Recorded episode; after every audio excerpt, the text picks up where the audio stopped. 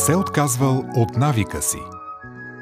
Един ден вълкът спрял свраката и рекал Сврако, хайде да бягаме. Не може да се живее вече в тази гора. Свраката попитала Е, какво не харесваш на гората, кумчо Вълчо? Я погледни каква е хубава и при това пълна с храна. Вълкът махнал с предния си крак. Абе, гората е хубава, ама нали виждаш, че всичко е ревнало против мене? Къде и да стане пакост, все аз съм виновен. Все по мене викат, все мене обвиняват. А от хората и от кучетата мира си нямам. Само да не ме усетят някъде. Леле, леле, едвам се спасявам от тях. Свраката пак попитала.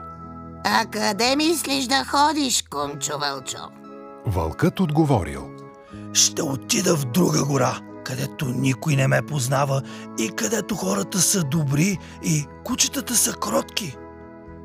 Ами като отидеш на друго място, кумчо, ще си оставиш ли тук зъбите и навика? Запитала свраката. Вълкът се засмял. През врако, че ти си била много глупава. Къде се е чуло и видяло, Мари, да се оставят навики и зъби? Хей, че смешни неща питаш. Какво ще правя аз някъде си, без навика да ям и без зъбите си? Свраката подхръкнала и заканително рекла. Ех, кумчо Вълчо, що ме така, където и да идеш, няма да си добре. Твоят навик е лош, зъбите ти са остри и затова всички викат против тебе. Може да живееш добре, само ако нямаш вълчешки навик и вълчешки зъби. Така се разминали свраката и Кумчо Вълчо, който никога и никъде не могъл да стане добър и обичан.